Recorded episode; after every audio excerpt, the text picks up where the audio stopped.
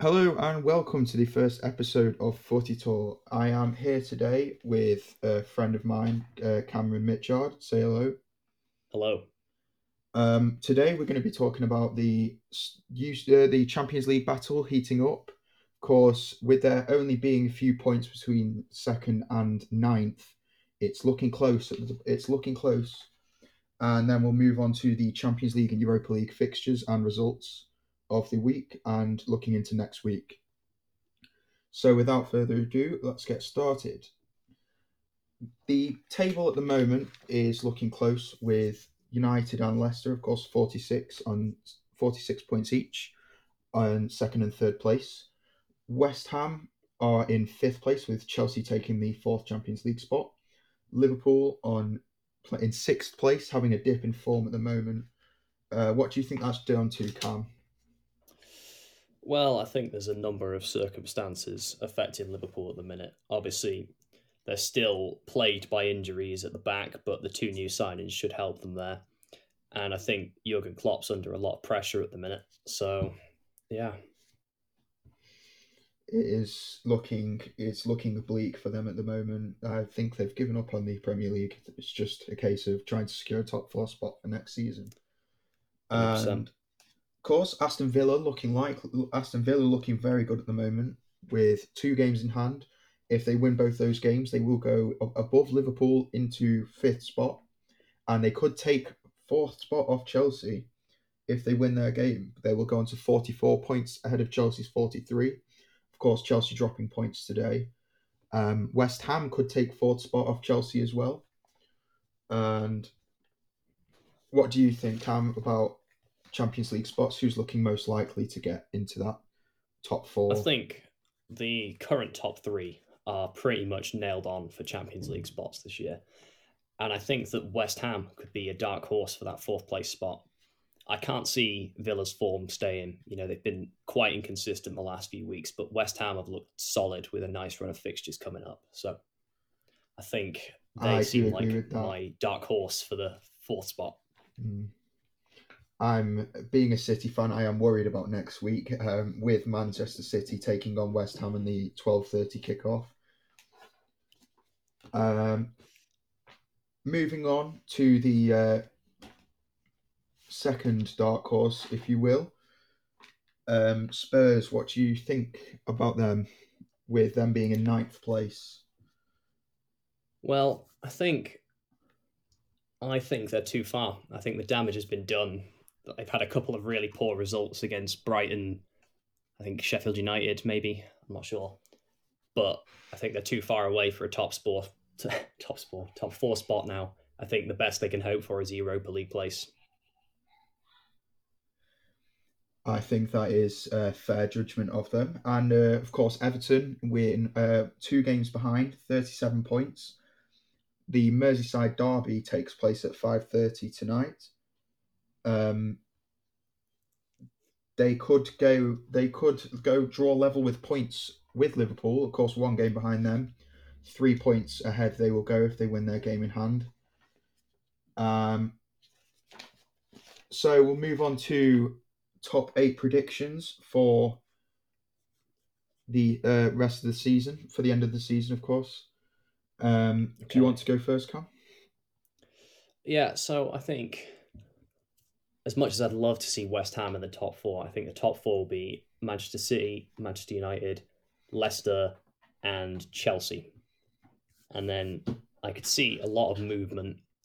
So I won't won't put them in order, but I think the sort of fifth to eighth places will be occupied by Liverpool, Tottenham, Everton, and West Ham.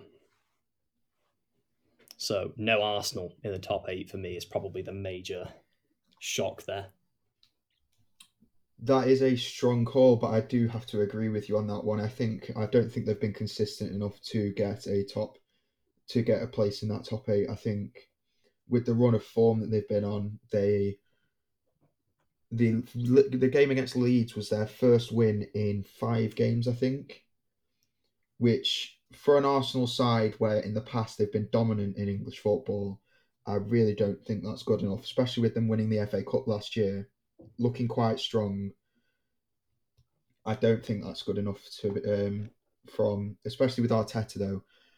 I know what I don't agree with is the way that the Arsenal fans have gone about it with people getting people sending him death threats and stuff like that and threatening to hurt his family. I think that's a bit too far and it's yeah, just absolutely. it's stuff like that in football that gives who that gives football a bad name to the rest of the sporting yeah. world.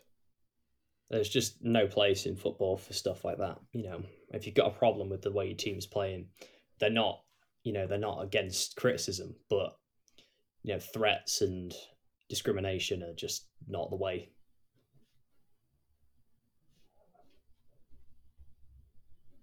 I do, I do have to agree with that. I think, I, I think that is poor behaviour, especially coming from Arsenal fans, who aren't normally as bad as that. Um, well, with my top eight prediction, I could see. I think I'm going to have to go with Manchester City winning the league. I think that's with the way that the league's being dictated now. I think with City and the amazing run of form they've been on, I think United have got that second place secured as well. I think United and Leicester 100% Champions League places. Uh, with the way that the Leicester have been playing in recent times as well, especially being as dominant as they were against Liverpool, of course, coming away with a good 3 1 win there, I think that will. I think that's given them a massive boost, and the way that they're playing now, I can't see them dropping many points towards the end of the season. I think I'm going to have to agree with you as well. Chelsea fourth because West Ham have, whilst they've been looking strong, I don't think they're cut out for Champions League football, and whether they get a place or not will is still yet. They could still yet get a place with the consistency they've been building up, especially with players like Soucek and Antonio playing so well recently. I think they might, they could do it, but I think I'm going to have to go Chelsea because they've been quietly racking up a good run of form at the moment. Unbeaten in five or six, I think. Well, they still haven't lost under Thomas Tuchel yet. Exactly. So that could be. I think they're quietly going on a getting on a good run of form, and getting back on track for that fourth spot. I'm gonna have to put West Ham as Europa League because I do think I think whilst they're not, I think they could make an, a good impact in the Europa League as well. They could progress quite far in that competition, with them being technically and with the with some of the skill that their players have got. I think I could see them going quite far in that competition, even going as far as the final. No, and six, I'm going to have to go Liverpool because I can't see them I can't see them doing much after this. To be quite honest, with Vir- with uh, Virgil out for the rest of the season now, they have been struggling without Jota as well. At, um, attacking, of course, their goal against um, who was it that they played before City? Their uh, their goals against Spurs were the it was three one to them against Spurs, and their goals in that game were the first they'd scored in five, with Salah and Mane starting all five of those games as well. Well, they've looked a bit shy in front of goal in recent weeks, Liverpool. I think they've they've found a couple of good spots of form here and there. The result against Tottenham was obviously brilliant, but then, you know, when they played against City, they just got taken to pieces. I think a couple of bad results against the likes of Brighton as well recently they're not looking like top four material at the moment for me, especially when there's teams like West Ham and Aston Villa really, you know, putting in a decent effort. I don't think Liverpool have got it in them this season. I'm going to have to agree with you there. And Everton and Villa make up these seventh and eighth spots. I think Everton have been going on a good run of form, but the way that they played against, they did put up a good performance against Manchester City. Of course, with City being so strong defensively, managing to score that goal was the fourth goal conceded in 16 games for Manchester City, and, and missing even Calvert score Lewin against well. that. Yeah, missing their number, missing their first start, first team number ten is good going. They, of course, they did end up losing, but I think they put in a good shift, and I think I could see them retaining that mid mid table, just above mid table position. I'm inclined to agree with you there. I think Everton have definitely got them in it, get got it in them to push for a Europa League place. I can't see them getting it, but we'll see.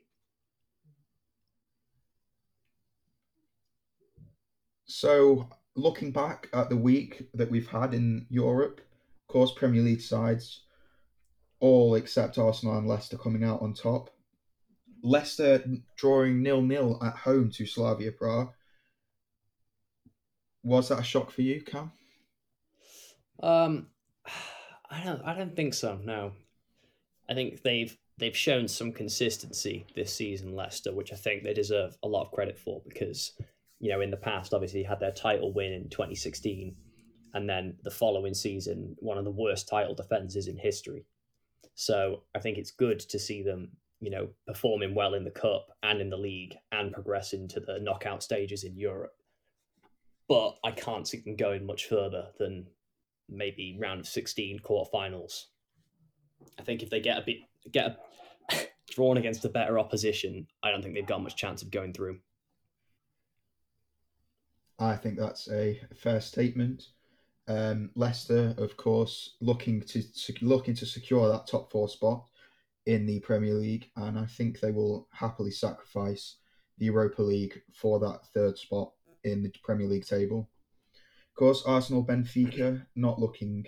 Arsenal on not on a great run of form at the moment. Not a surprise to draw there, really. Spurs, of course, um, looking relatively stronger in more, more recent games. They have been they have had some bad results, but I think they can maintain a mid-table position. Uh, whether they'll get into that top eight is yet to be seen, but I can't really see them doing anything. I could see them making an impact in the Europa League, of course. Uh, good good performance against Wolfsburg, um, four one win, solid win for them. And next week, Ch- uh, Chelsea take on Atletico. I'm not sure whether that is Tuesday or Wednesday, but I know Manchester City take on Borussia Mönchengladbach on Wednesday. Um, of course, Liverpool having a solid win against Leipzig. Now, there is a point I want to bring up here where Liverpool have been praised by all the press, and I don't think that is right, considering how much United was slated for losing to Leipzig. They were, and I know it did knock them out of the Champions League, but Leipzig are a strong side, but the way that they've reacted to that, I don't think that's fair on United. Get where they got absolutely slated, horrible, horrible performances, and then Liverpool are praised by no end for, for beating Leipzig. What do you think, Carl? Well, I think as a Manchester United fan myself, our two performances against Leipzig we absolutely deserve to win the one we won 5 0. And we by no means deserve to win the game we lost 3 2. But it could have just as easily gone the other way. You know, we had a stoppage on the line in the 90th minute to make it 3 3, and we would have progressed. But I think when I saw the groups drawn at the start of the season, if you told me United were going to get out of that group, I'd have ripped your hand off. You know, I, I had a very strong feeling in the back of my mind that we were going to be playing Europa League football second half of the season. So I think Liverpool do deserve some credit for beating Leipzig, especially you know on a bad patch of form that they're in at the minute. But like you say, you know I feel like sometimes the standards are different for teams. You know, given that they're supposed to be champions of England and champions of Europe less than two years ago. I feel like the standards have to be a little bit higher than they are for them at the minute. I totally agree with that. They have been in a bad run. They have been in a bad run of form this year, and of course, it is that controversial Jordan Pickford tackle on Virgil van Dijk earlier on in the season. And the problem I've got with stuff like that with VAR is Liverpool fans claiming it was a false VAR. It should have been a red for Pickford or a yellow. Should have been a penalty. But the fact of the matter is, he was offside. And I think that's what Liverpool fans fail to remember whether they think that VAR just didn't see it as a foul or um, I don't really know what they see. It was a clear clear offside. no no doubt about it. Yeah, I think there's definitely some discrepancies to that rule, but I think it maybe needs addressing the fact that you know violent conduct can occur after an offside with no repercussions yeah. because in my eyes that was a definite red card for violent conduct that tackle. You know he was out of control. I, it was excessive force and i think under normal circumstances that should have been a red card. I do have to agree with you there. Um it was whether they, whether it was offside or not i know i'm going back on what i said a couple of minutes ago but whether it was offside or not i think it was a red card but the reason they didn't give that red card was because he was in an offside position. But I do agree with you yeah. because whether it was offside or not, I don't think is a relevant factor in something like that. Where he's yeah, gone in... in. Go on, sorry. He's yeah, he's gone in. Uh, he's gone in way too high. He's just fully gone for him and completely wiped him out and took him out for the rest of the season with yeah. absolutely no repercussions as a, as a neutral watching that game, I think in terms of how the rules should be handled, they were applied well and properly.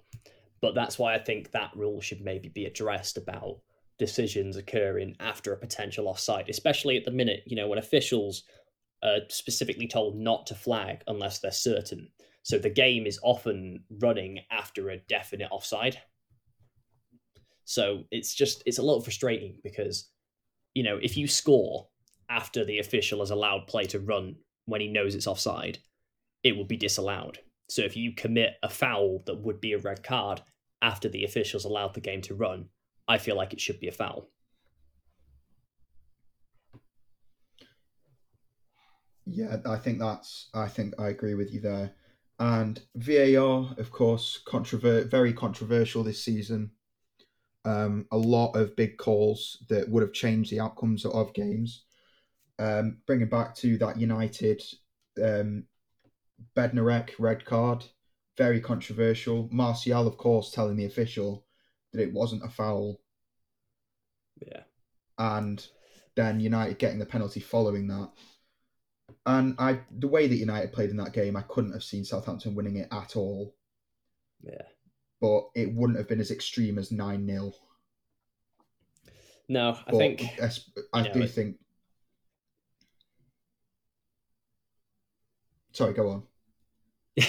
I think at 6 0 in that game, I wasn't too fussed, you know, and there, obviously the red card was rescinded afterwards. That was definitely a mistake on like multiple fronts there to give that as a red card. I just think that, yeah, like you say, you know, it wouldn't have mattered too much about the result, but it is a shame to see it being mishandled like that. Uh, yeah, I think that is the problem with VAR at the moment. A lot of incorrect decisions. It's not being used in the way it was intended and brought into the game for. With a lot of decisions, of course, when they get the lines out to see if it was offside, where it would have been offside by a couple of millimeters. And a lot of them they are getting wrong. And if it's that close, they should just let the original decision stand. Whether yeah. it was given offside think... or whether it was called, if it's taking longer than 30 seconds for me. Because the first real. It takes away the from the spectacle, real, doesn't it? Yeah, it definitely does. When you've got VAR decisions taking up to five minutes, when the first real experience I had with VAR was when I went to see a Man City game in the Champions League. I think it was against Schalke or Hoffenheim. Um, and we City had a few goals. There was three, two or three goals disallowed. We won four 0 anyway, or something like that. So it wasn't really didn't really affect the game. But how long the decisions were taking, there was I think there was about ten minutes of added time at the end of the game, because of how yeah. long those decisions were taking to make. And then they were VAR checking every City goal thoroughly, and then I think it's all it comes it, it's always linked back to this UEFA harsh on English sides though. With well, a lot of yeah. decisions going against English sides City a lot of the time are discriminated against. You see Real Madrid and Barcelona constantly violating financial fair play, never brought up on it. With Ah, Barcelona and Juventus selling players back and forth to make money, and Real Madrid, of course, flogging their training ground to the Spanish government for absolutely nothing, uh, for a lot of money, and buying it back for absolutely nothing. And you think you think that UEFA would let an English side get away with it, no matter who it is, even Liverpool with their huge huge European presence, they still wouldn't allow them to get away with it. well, yeah, I think I think as a Manchester City fan, you've got to be careful talking about financial fair play, though. Yes, I, I, do. there's there's there's not many better examples of I think you know teams teams at the forefront of that discussion. I'd say uh, Manchester City and Paris Saint Germain, and yeah, you know there's there is no doubt that there's you know Barcelona, Real Madrid, Juventus also involved in that discussion, and again Manchester United. You know we've spent upwards of a billion pounds since Sir Alex Ferguson left, but I think the fact that City were charged and then the charges were dropped should be maybe considered in that discussion. I think I do think I I do have to admit I think that from everything that was said, I think we violated financial fair play, and maybe there was a few brown envelopes going around. Maybe there wasn't. You Yeah. don't really know what goes what goes on behind closed doors, but Chelsea and City are two of the only sides in the last couple of decades to ever get convicted of financial fair play allegations, and they were the only sides to get convicted. And you yeah, see, see what you mean. all of English these sides.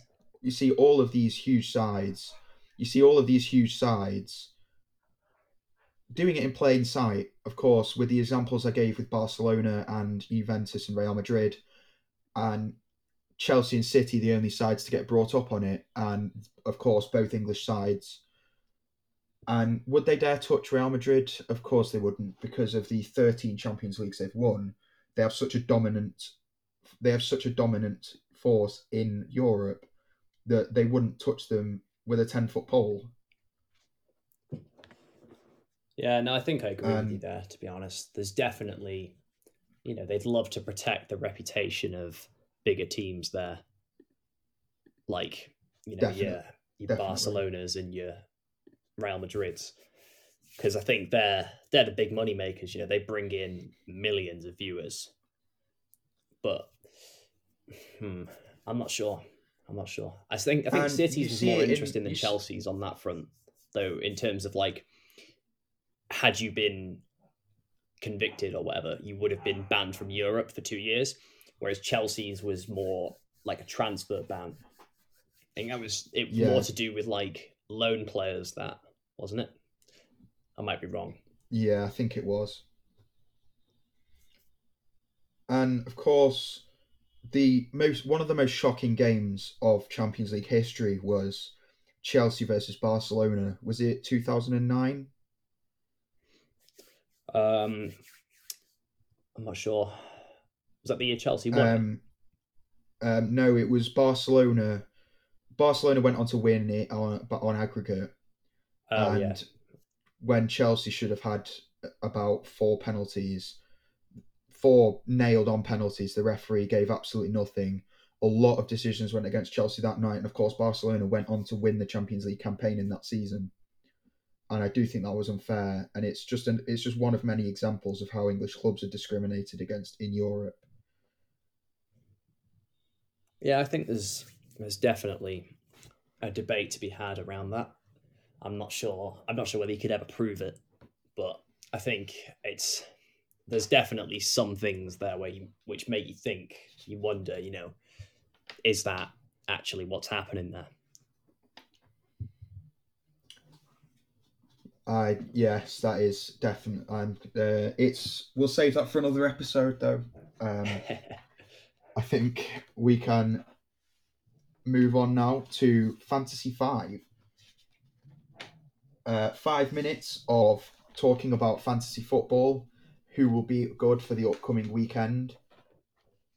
who should be your captain and who should you be looking out for to put into your team. Okay.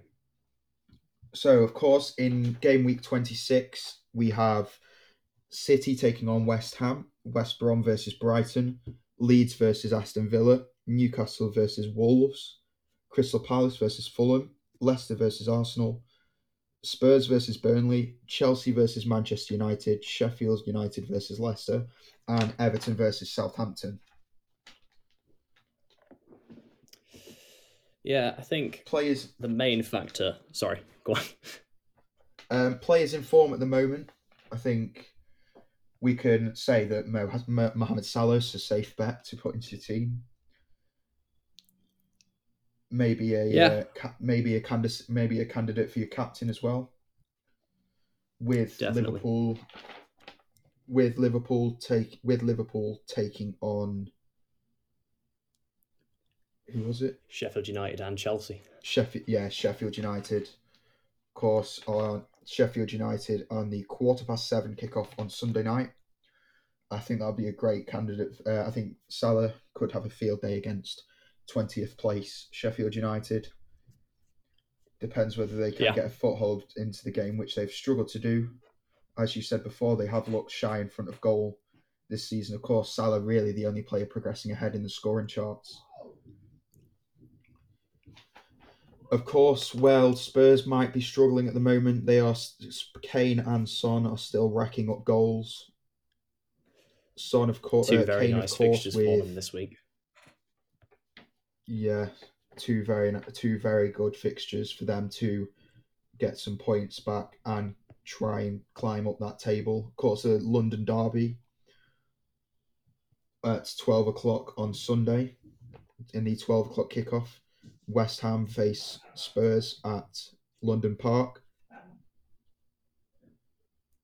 And Spurs face Burnley and two in the two o'clock kickoff on Sunday in game week twenty six next weekend. Of course, Burnley um, struggling at the moment with being only nine clear of the drop. I think when Burnley are normally a good a good strong side cruising ahead in mid table, they have struggled this season, having one of the worst defensive records in the league. What do you think about them, Cam, at the moment? Uh, well, I think they've had a couple of good results here and there. Um, I'm not not sure where I stand on Burnley assets in the fantasy football team, but that said, I do have both Pope and Ben Mee playing this week, and as it stands, we're five minutes away from a clean sheet, so that gamble might have paid off. But I think I think for the long haul, Burnley have had a nice couple of fixtures the last four or five and haven't produced, you know, maximum points from that. So I think come the end of the season and we get a tight if tight run of fixtures, they could be in trouble. I think they'll they should be clear though. I don't think they'll go down. I uh, for me, I think the bottom three is fixed now, with only thirteen games left to play. Um, I think it's Fulham in eighteenth place, West Brom in Yeah. nineteenth, and Sheffield United in twentieth. And of course, Fulham being being the side at the top of the relegation at the top of the relegation zone, they are seven points. They are seven points, uh, six or seven points behind. Uh, so they would have Yeah. to make up that in two or three games. With only thirteen left to play, they would have to get they would have to get a good amount of points before the end of the season to secure their place in the Premier League campaign next year. I think if any of them are going to survive the drop, it's going to be Fulham. You know, Newcastle, they pulled out a nice result against Everton the other week, but, you know, going into a game against Manchester United this weekend, we took them to pieces last time, and I can't see them winning that. And Fulham, you know, have had two or three really good results. You know, they've they found some form in the last sort of seven or eight weeks, I'd say, but they're sort of starting to turn form into actual results and points, which is the only way they're going to survive the drop. You know, yeah, earlier on in the season, I might have told you Brighton could be contenders to go down, but you know, haven't lost in well, what won five of six games or something. Yeah, they So, have I think- They have they have found some form towards the end of the season now. Yeah, I'd say I'd say the bottom four are currently your only contenders for relegation in my eyes. That is a fair. I think that is a fair judgment, and of course, with the champions, um, in sixth place, it is a very odd season. So it is a very odd season. No doubt about it. Of course, Liverpool having one of the worst title defences since that title defence from Leicester, as you brought it up before. And of course, I, Yeah. I do think it's down to an injury problem, really, because you've seen their quality with Van Dijk, and it's not just the defensive. It's not just the defensive aspect of his play they're missing this season. It's also the t- attacking aspect of he can just pierce defenses with through balls, finding Salah and Mane up in those two striker positions. Of course, Firmino playing false nine behind them, which is the way that they play.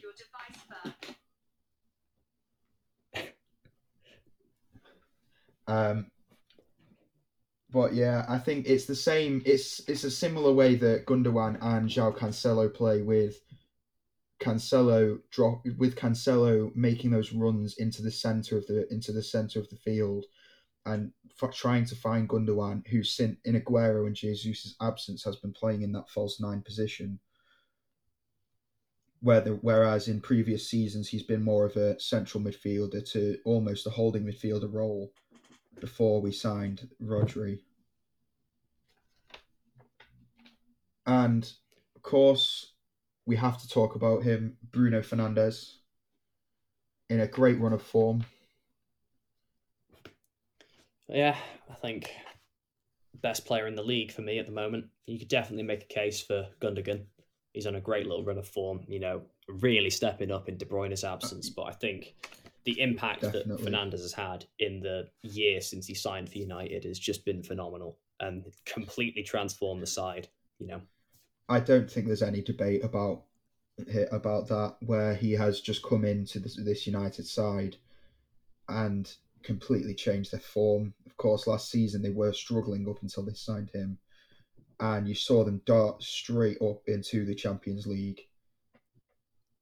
Of course, um, with Leicester slipping on the last day, and I don't see them doing that this season. However, I think they're going to maintain form with especially with Justin and Vardy out, or Vardy's return now, I think. Vardy returned for the Liverpool game. But with Justin out and Vardy out for those nine games, still managing to rack up a few wins, I think it's just proven that they found some some sort of squad depth this season, which is what they lacked last season. For me, I think when they lost a couple of players towards the end of last season, that's when they had their dip in form, It's and they seem to have found a level of squad depth that they seem to have found a le- yeah. This is Leicester. Yeah. they seem to have found a good run of form, especially with players out, and they've found squad depth for me. Yeah, you know, like Ricardo Pereira out for the first seven or eight weeks of the season, and James Justin really stepped up. Another great pick for the fantasy football before he got injured. But I think, you know, even in the absence of Jamie Vardy and some of their, you know, most important squad players, you know, players like Harvey Barnes, Maddison properly stepped up this season, you know, really showing their worth. Definitely good contenders for an England call up, I think. One hundred percent. And to top the episode, to end the episode, I think we'll talk about the upcoming Euros in the summer. Um, of course, England looking as strong as strong as ever, really, with players like Phil Foden, Jack Grealish, um, and Jadon Sancho not having a half bad season across in the Bundesliga. Um, I think there is a very strong team, a stronger, strongest team ever for me, or strongest team for a while anyway for that English that English side. And I do think we've got Yeah. a good chance in the Euros. Of course, Stones and Maguire have been very good for their respect for their respected clubs this season. And of course, Shaw in good form for Manchester United as well. And Kyle Walker and Wan-Bissaka having good seasons for their clubs as well. And I think Nick Pope has had has been in very good form, especially for struggling Burnley. Yeah. Dean Henderson, when he's played for United, he's been excellent. Henderson has been. I think Henderson has the been resurgence of uh, a, a certain Jesse Lingard at West Ham as well. You know, yes, could could be knocking been, on the door. he has been looking strong for West Ham since he's moved on that since he's gone on that loan move in the January transfer window. And I think I think Gareth Southgate spoiled for choice really before when we've been Yeah, struggling for positions and had to move players around. Of course, Dec Rice playing in that more in that more central midfield role instead of the holding midfield role for England. Jordan Henderson, of course, as well, moving into a more midfield role he's uncomfortable with. Because um, the way Klopp plays Henderson normally, of course, this season he's been playing at centre back in the absence of Van Dijk and Joe Gomez. But the way he normally plays is more of a attacking midfielder sort of player. He's been he he tries to drive the ball up the field and find Salah and Mane in those positions behind the in behind the defence. And I think the way he's been playing this season, he hasn't been looking as strong as he normally has. But of course, players like Dec Rice who have stepped up, and of course, England with one of the strongest midfields in the world for me. I think we'll have a good chance at the Euros this season. Yeah, absolutely. I think it's a testament to you know the squad depth that we have now as an England side that I genuinely can't see where I'd fit Jordan Henderson into that team. You know, we got so much talented youth coming through: Bukayo Saka, you know, Mason Greenwood, Phil Foden, some really excellent young players, and that's not even talking about you know Marcus Rashford, Jadon Sancho, still really young players, but nailed on first team. You know, I think Southgate's got a real headache in terms of who he's going to take this summer. I think. He has got some hard choices ahead of him, especially with Harry Kane in such good form in the Premier League as well. Um, I think we'll leave it there for now. Uh, thank you for tuning in. Um, we'll catch you. Your, we'll release the new episode next week where after game week 25. Of course, finish the weekend ahead of game week 26 and have a look at the upcoming fixtures. We'll be talking about uh, more on VAR, some transfer rumours, and of course, sides that need to sign different positions. Many new topics coming up next week. Thank you very much, Cam. And we'll see you next time.